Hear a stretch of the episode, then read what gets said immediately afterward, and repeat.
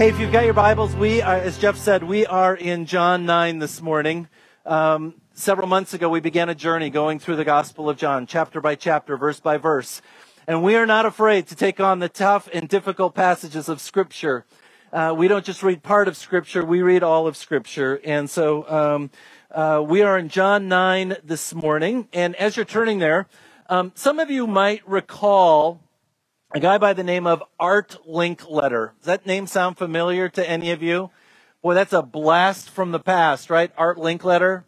If you don't know that name, Art Linkletter was on TV about a thousand years ago. Uh, and he did this really winsome, uh, cute uh, show um, called Kids Say the Darndest Things. And, uh, you know, you'd watch the show and these kids would come up with these little quips and, uh, stories and, and one-liners and you're just like, oh, that's so cute and that's so sweet. And, and kids do say the darndest things. And I think part of it is because they're just so honest, right? They just kind of say what they're thinking. And uh, so, what you know, the thing is, uh, kids don't just say the darndest things. Kids also pray the darndest things. And and maybe uh, you've uh, had some of these prayers with your own kids. Uh, I, I, went, I ran across a couple prayers this week from some kids, and little girl by the name of Joyce, one of her prayers to God was, uh, Dear God, thank you for my little brother, but I prayed for a puppy. Right? I mean, how's that for an honest prayer? Another little boy uh, prayed a prayer, goes something like this Dear God, could you stick in another holiday between Christmas and Easter? Not much going on there right now. I really want something to look forward to, and it's hard for me to wait. You know, we hear these prayers and we're just like, they're just so honest. And they make us feel good. But kids grow up and they become adults and they continue to pray prayers. And their prayers get a little bit more, I'll just say, existential they get a little bit more real in terms of the difficulties, the challenges of life. And as we get older and older, we start asking questions about why does evil exist? Why does suffering exist? A couple years ago, uh, the Barna Institute, a research organization, did a study with Americans and asked them, "Hey, what's the you know the question at the top of your mind?" And year after year, what Barna research discovered is the number one questions uh, Americans ask over and over and over is God, why is there so much evil in the world? Why is there so much suffering? And furthermore, why do you allow it to happen, God? Why do you allow evil to happen in the world? Why do you allow suffering to happen in the world? Where are you at, God? I mean, how does it even happen that 19 fourth graders are killed in a classroom with a couple teachers. Where's God in the midst of that? And these are the kind of questions that we've been asking this week, right? And next week we'll see some other evil in the world and we'll be asking, where's God in the midst of so much evil and suffering in the world? Well, these kind of questions, they've been asked for a long, long time in the schools of theology. And this particular type of question, where is God in the midst of evil and suffering? It actually has its own category in theology. It's called theodicy. And it's asking and, and, just kind of pondering that question over and over and over. Where is God in the midst of evil and suffering?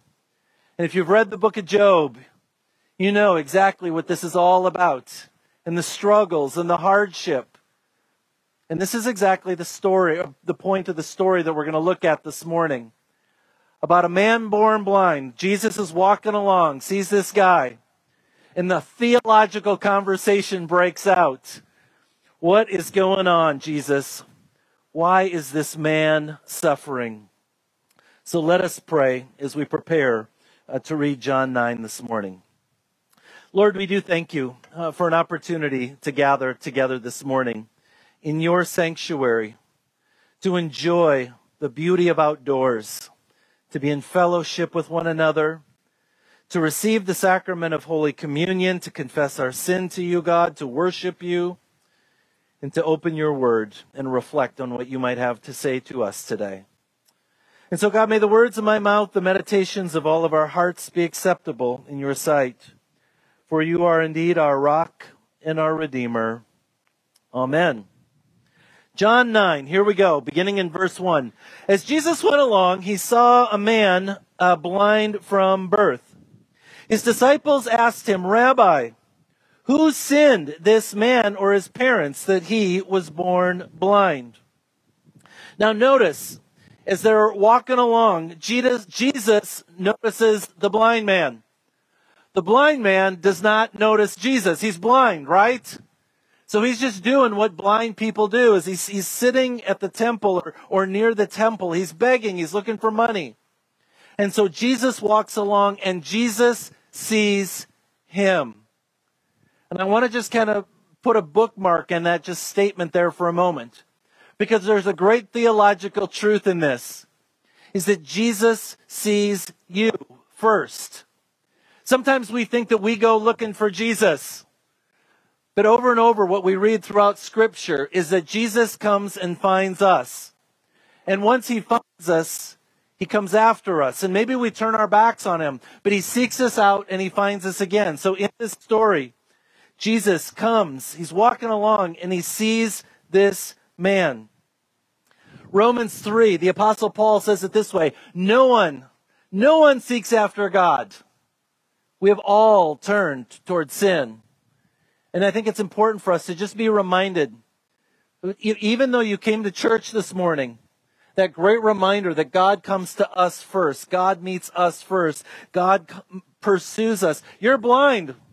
You showed up this morning blind. And God comes to us and he notices you. And then the disciples ask this question Rabbi, who sinned, this man or his parents? And I think it's interesting that the disciples look at this blind man, frankly, like how we see evil and suffering in the world. It's a theological issue, as a, a, philosophical debate. Notice they didn't see the man and all of a sudden have compassion on him, treat him as a human being for who he was. But they're like, oh, they're a specimen. Let's talk about that guy. And so when it comes to these ideas, this theodicy, of evil suffering in the world. And there's a time to talk about it theologically and to debate it and philosophically. Why does evil happen in the world? Why is there so much suffering? I get it. There's a time for that. But I think a more important question for you and for me is what are we doing about it? When you and I see evil and suffering in the world, we can debate it all day long. But what are we doing about it? How are we responding to it. And the disciples approach this man who's born blind philosophically, theologically, as a conversation. And this is how Jesus responds. Neither this man nor his parents sinned, said Jesus. But this happened so that the works of God might be displayed in him. So the disciples say, okay, Jesus, is it A or B? Which is it? Him did he, did, did he sin or did his parents sin? Why was he born blind? And Jesus says, no, it's not A or B, it's actually category C. And again, I want to just kind of pause there for a moment and remind us that oftentimes when we see things going on in the world or we're experiencing things, we look to God or we pray to God and say, God, is it this or this? And God oftentimes comes to it back to us and says, no, you're, you're completely off. It's not A or B, it's actually C. And so I want to encourage us to be humble and to be thinking about the ways in which we just kind of put God in a box and say, God, we know it's either this or this. And God says, no, it's actually something else. So I want to talk about suffering and evil for just a moment this morning. Why does God allow suffering and evil in the world? Because this is the question on the table. The first thing I want to just kind of throw out there is that uh, God allows suffering and evil to, to equip you. So that when you experience suffering in your own life, you are equipped to help others. This is actually what gives you your credentials. This was what actually uh, gives you street credibility to talk to someone else. So you go up to someone else who is going through suffering or hardship, some kind of difficulty And if you haven't suffered, you got nothing to say. And this is one of the ways in which God has equipped you to be able to talk to other people in their own suffering. In fact, this is what the Apostle Paul uh, says um, in 2 Corinthians. Praise be to God, the Father of our Lord Jesus Christ, the Father of compassion and the God of all comfort, who comforts us in our troubles so that we can comfort those in any troubles with the comfort we ourselves have received from God. So what Paul is saying is, you're suffering, you're struggling, and I've given you comfort, and now take the comfort in the ways in which I blessed you to help others. So it equips us so that we can be a, blessing to other people. The second reason why I think God uh, uh, invites or allows suffering in our lives is to make us stronger, to help us out. Now, most of us, when suffering or struggle comes along, our, our immediate reaction is, This is awesome! Now I can go minister to other people. But James, the disciple of Jesus, he wrote a book in the New Testament. He begins his book by saying, Consider it pure joy or consider it all joy that in your suffering, you experience faith. And when you have faith, it gives you perseverance to carry on. So it makes us stronger as we go through life. The third reason is to restrain us. That's what suffering does, is it restrains us. We see these things in our lives and reminds us we probably shouldn't do that. King David wrote this in Psalm 119. Before I was afflicted, I went astray. Before I was afflicted, I went astray. But now I keep your word. Suffering holds us back. It restrains us. C.S. Lewis says it this way Pain plants a flag of truth in the fortress of a rebel soul. Pain plants a flag of truth in the fortress of a rebel soul. So when you experience pain, it's that great reminder to, to be restrained, to be held back. So when pain and suffering and evil come your way, I want to encourage you to think about those things not happening to you, but they are happening for you so that you can grow in your relationship with God and minister to others. Verse 4 As long as it is day, we must do the works of him who sent me. Night is coming when no one can work. While I'm in the world, I am the light of the world.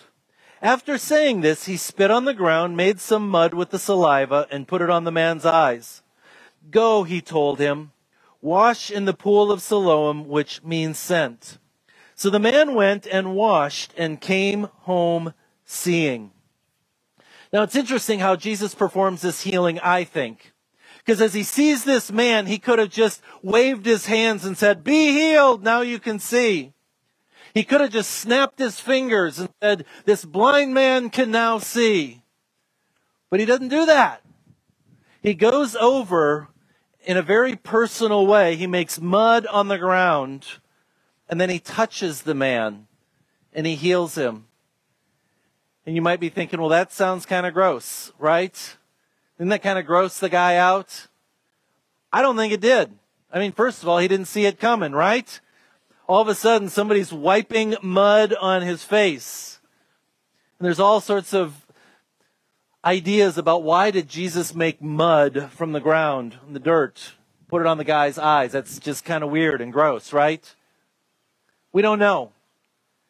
As I read this text and I hear about Jesus, you know, touching the dirt, the sand, and making mud, my mind goes to Genesis when God was creating the world, when Jesus was there and God made mankind, men and women, out of the dust of the ground. And I can't just help wonder if, if Jesus is doing what Jesus always did, just creating something out of nothing, bringing healing and life.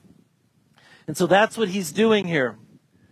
But I want us to just not miss this idea of touch and how important it is for us to be touching one another.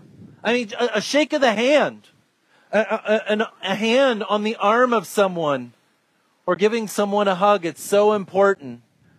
And I think one of the things that um, has really hurt us as, as a nation, as a world, as a community, is throughout the pandemic, we just have not experienced so much human touch. And I just want to encourage us and, re-invite us to touch one another. Just even if it's a handshake or a, a hand on the arm. It's so important, this human touch, because this is how Jesus communicated with people and healed them. He treated them as human beings, and he often did it with personal touch. Verse 8 His neighbors and those who had formerly seen him begging asked, Isn't this the same man who used to sit and beg? Some claimed he was. Others said, No, he only looks like him. But he himself insisted, I am the man. How then were your eyes opened? They asked. He replied, The man they called Jesus made some mud and put it on my eyes. He told me to go to Siloam and wash. So I went and washed, and I could see. Where is this man? They asked him. I don't know, he said. So they come to the man, or the man goes to the neighbors, and they're having this conversation. And their first question is, How did this happen? Isn't that interesting? How did this happen? Four times in this story, people are going to ask the question, How did it happen?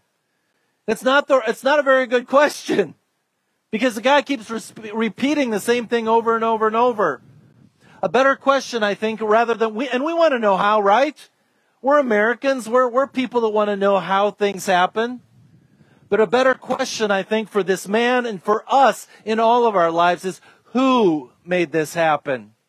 Because when you understand the who, the how makes more sense. And no matter how many times this guy's going to tell people how it happened, nobody's ever satisfied. So we got to pay attention to the who. And when we understand the, when we truly understand the who, then the how makes a whole lot more sense. One other thing uh, in verse 12. Where is this man? They ask. He says, I don't know. You hear that? I don't know. This guy has just been healed. And people start coming to him and asking him questions. He's like, I don't know. I love that response. I don't know. And you should too. Because as Christ followers, the words, I don't know, it's okay for us to say that. Sometimes we think we've got to defend Jesus, we've got to defend the Bible, we've got to defend uh, Christianity, and, and those are good things for sure. Don't get me wrong. But sometimes people are going to ask you questions, especially as it relates to theodicy, evil, and suffering in the world. Sometimes the best answer we can give is what the blind man gives, is I don't know, because it's an honest answer. And I use this all the time. And I, have been in ministry uh, for quite a few years. And when people ask me questions, sometimes I know the answers, but sometimes I'm just like, I don't know. That's a great question. I think you should file that one away. I think you should look it up. I think you should study it yourself. I will tell you, I have a very thick uh, metaphorical file folder filled with questions I have about the problems, the issues, the struggles I've had in my own life.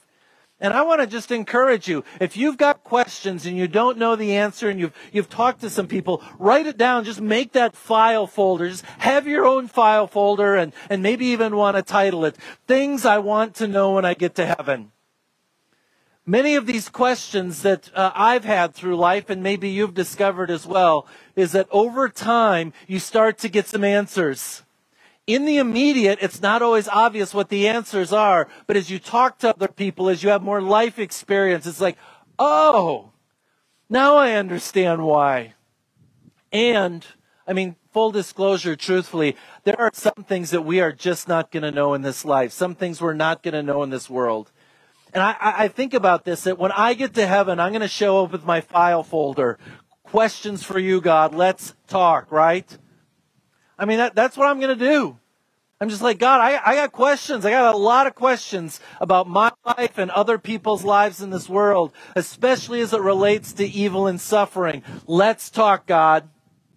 And I think when I get to heaven, I'm going to lay my file folder uh, down on the table. I'm going to see the face of Jesus. And I think it's going to go something like this. Ah, who cares? Who cares? I don't need to know anymore. Because I think when we're in the presence of Jesus, when we get to heaven, all those questions, all those burdens, all that stuff in us that is just like, oh, it's just going to melt away. That's what I think is going to happen. That's just me. I don't know is a good answer sometimes when you truly do not know. Verse 13. They brought to the Pharisees the man who had been born blind. Now, the day on which Jesus had made the mud and opened the man's eyes was a Sabbath. Therefore, the Pharisees also asked him how he received sight. He put mud on my eyes, and the man replied, and I washed, and now I see.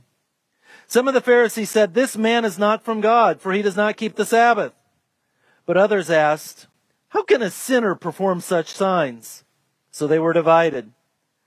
Then they turned again to the blind man. What do you say about him?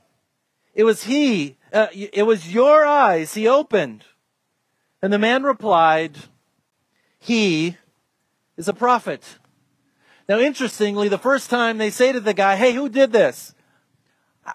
How did this happen? He describes Jesus. He said, Well, it was a guy by the name of Jesus. And this is what he did. Now, when he's asked again, How did this happen? He says he was a prophet. So first he was just a man, and now he's a prophet. Do you hear how this guy's faith is growing? He's learning and discovering more about Jesus. First, he's just a guy. Now, all of a sudden, he's a prophet.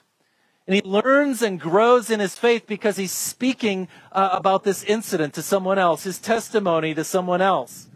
Which again, I just, I, I want to, I think it's really important for us to pay attention to, to how these things work. The more we talk about our faith, even if you don't have the answers, the more we grow in our faith.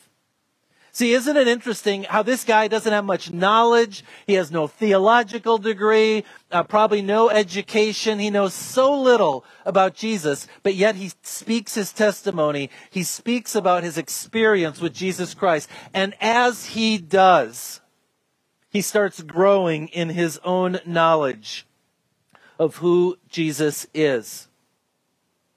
Uh, let's see. Verse 18. They still did not believe that he had been blind and had received his sight until they sent for the man's parents. Is this your son? They asked. Is this the one you say was born blind? How is it that he can now, that he can now see?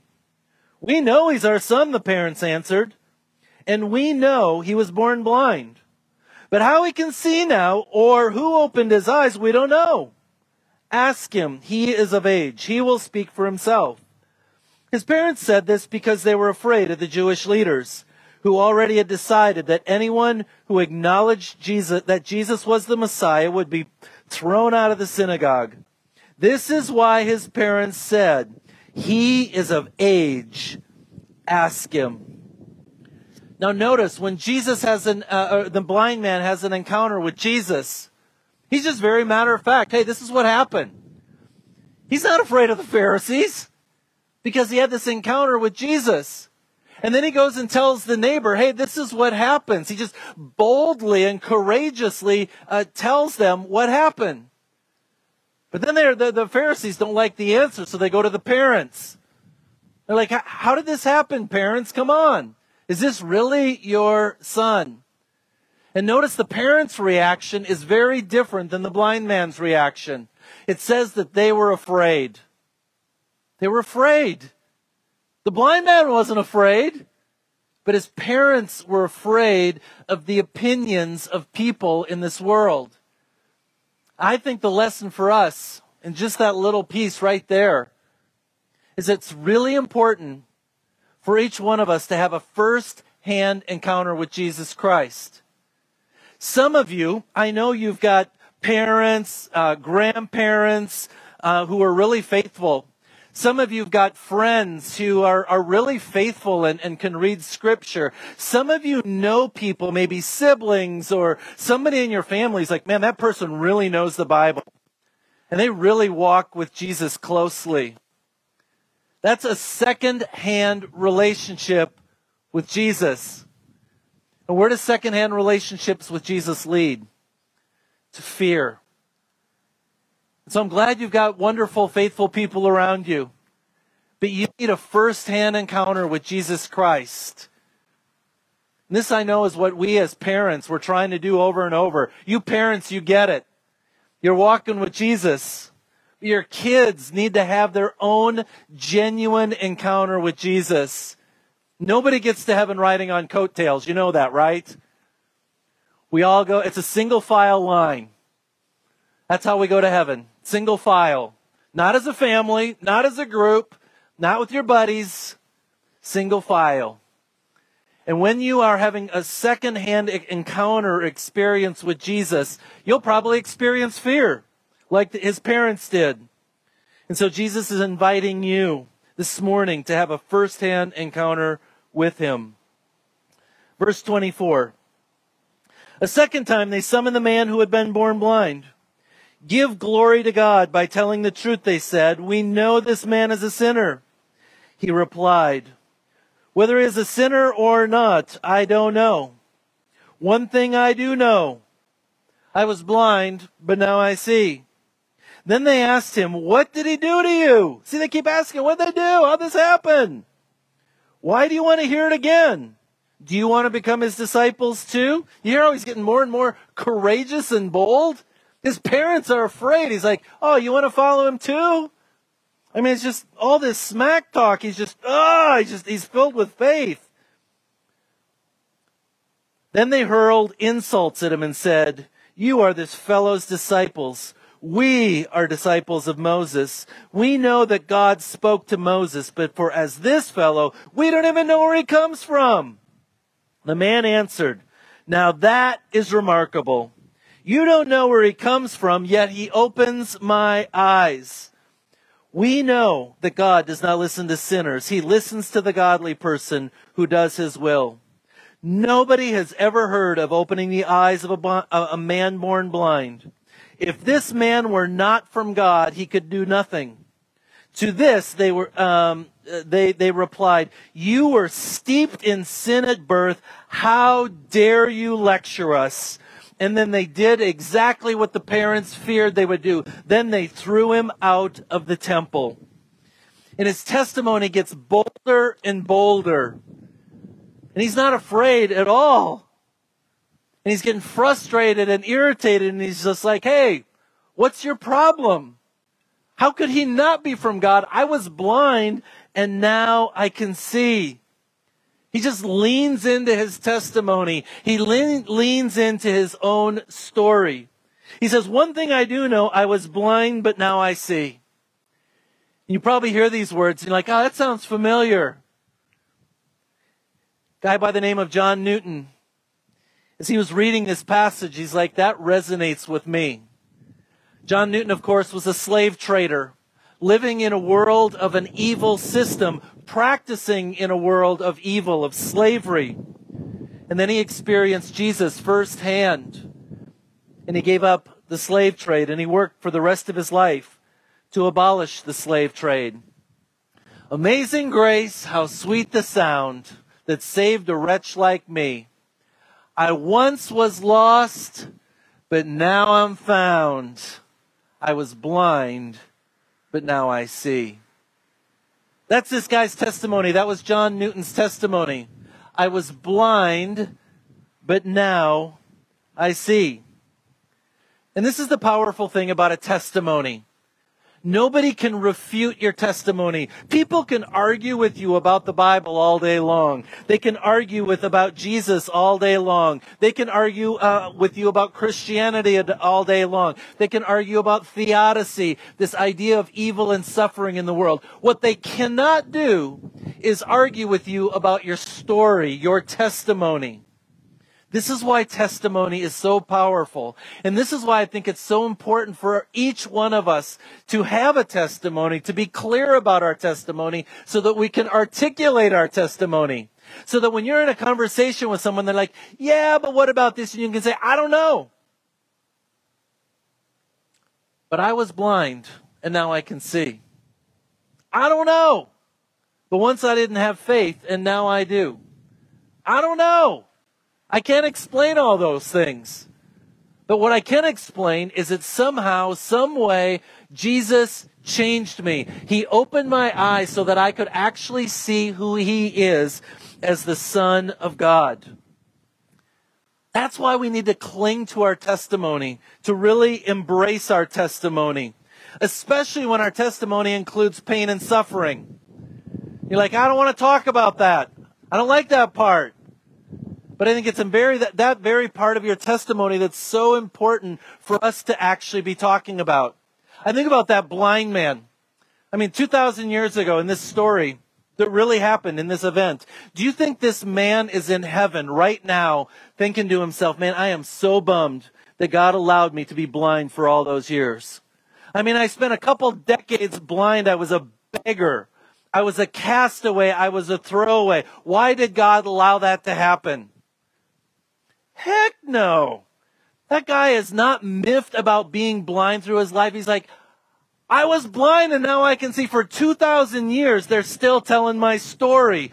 God used my pain, my suffering, my struggle so that people in 2022 out at Faith Lutheran Church could be blessed. That's awesome. He's celebrating that God used his pain and his suffering right now. I believe it. So we need to embrace our story, our testimony. It's the most powerful thing we got to point to the witness of Jesus Christ. God can use your story to bless other people. But unless you take a little bit of time to kind of articulate it, maybe for yourself first, or share it with someone else, that's what that's what's most important. Is you got something clear that you can share with someone. I don't know all the answers to the Bible, but I'm blind. I was blind, but now I see. Verse 35. Jesus heard that they had thrown him out. And when he found him, isn't it interesting? Jesus goes looking for him again. The beginning, the story begins. Jesus finds him. Later on in the story, Jesus finds him again. Again, these are little details that we should not pass over. This is how Jesus operates. He goes looking for you and looking for you and looking for you, and he just keeps pursuing you. Jesus heard that they had thrown him out, and when he found him, he said, Do you believe in the Son of Man? Who is he, sir? The man asked. Tell me so that I might believe in him. Jesus said, You have now seen him. In fact, he is the one uh, speaking with you. Then the man said, Lord, I believe. And he worshiped him. Jesus said, For judgment I have come into this world, so that the blind will see and those who see will become blind. Some Pharisees who were uh, with him heard him say this and asked, What? Are we blind too? Jesus said, If you were blind, you would not be guilty of sin. But now that you claim to see, uh, your guilt remains. John the disciple, who wrote the Gospel of John, is making such a clear juxtaposition. He couldn't make it any clearer to us, right? I mean, there are two groups of people here. There's the blind man who cannot see. He's helpless. He doesn't even go looking for Jesus. He's just there. He's a beggar. And then there's another group of people, religious people, church people, the Pharisees. They can see and yet they are the ones who are blind. I mean, do you hear this juxtaposition? I mean, John just lays it out there so beautifully. So we have to ask ourselves this morning who are you in the story? Who are you? Are you a Pharisee who believes that by your knowledge and by your works, by what you do, by your behavior, that you earn favor with God? Is that you? Or are you a blind man? Are you a beggar? Are you one who just receives what Jesus has offered to you? Who are you this morning? A Pharisee or a blind man? I think this is a great question that we need to be asking ourselves every single day of our lives. Because for those of us who study Scripture and hopefully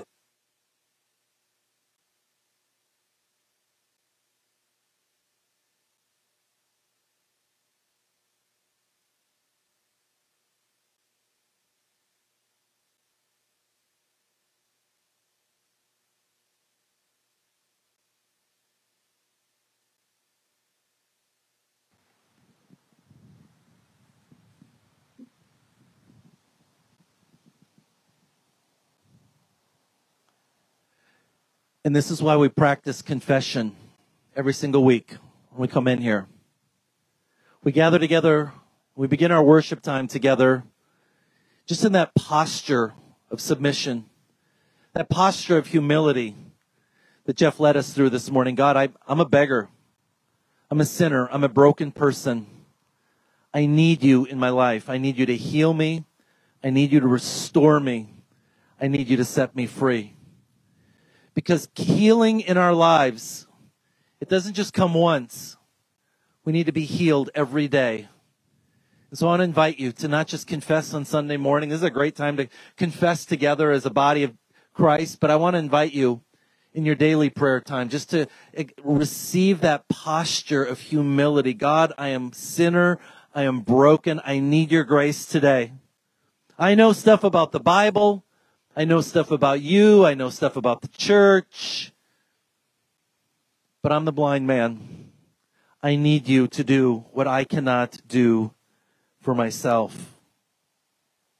One last thing I want to lift out of this story that I think is relevant for our lives today.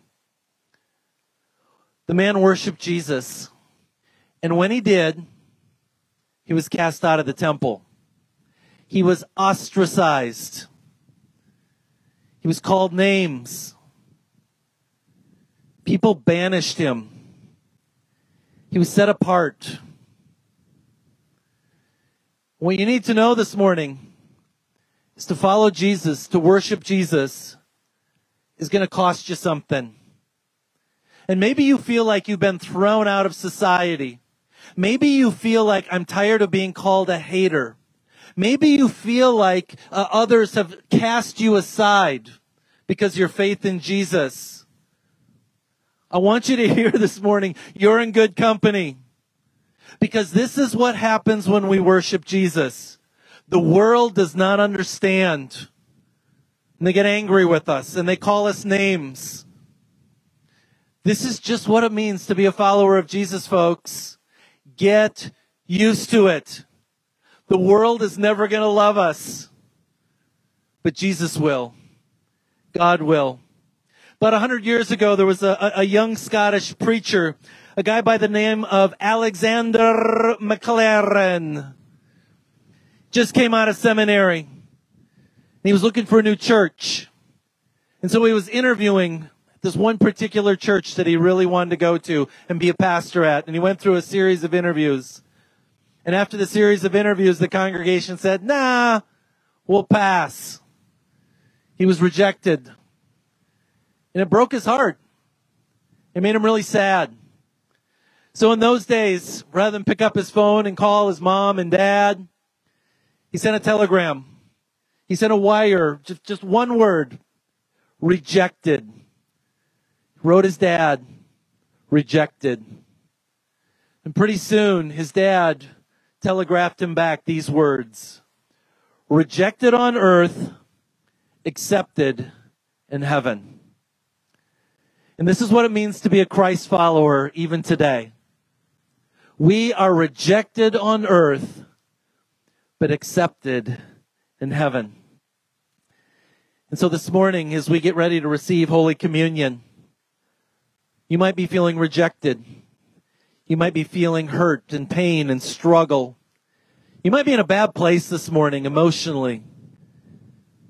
I want, I want you to hear is wherever you're at, whatever pain you're struggling with this morning, you are accepted at the table of Jesus Christ. A table that welcomes all people to receive healing and restoration in their lives. That's the promise for you this morning. Just come and receive the goodness and the faithfulness of Jesus in this meal. And when you do, God promises to open your eyes and to bring healing and restoration to your life. Let us pray. Heavenly Father, we thank you that you are indeed a God who sees us first, as you saw the blind man first. That you touch us, God, that you're personal, that you come to us and you meet us on our terms. And that God, you bring healing and restoration to all who are open to receiving that gift from you. God, we, we're all blind. We come into this world blind and every day we wake up blind. And every day, God, we cry out to you that we are beggars, sinners in need of your saving grace. And so as we began our worship today, praying, open the eyes of our hearts, Lord. Make that our prayer every single day of our lives. Open our li- eyes that we might see you. And God, as we travel from this place this morning, may our pain, our suffering, our hurt be our testimony to others in the world because there's a lot of blindness in this world, God. There's a lot of people that don't know you. So never make us, God, complacent or weary of sharing our story with you. Because like the blind man, you can use our testimony, our t- story too, to bring light and hope to others. Lord, in your mercy,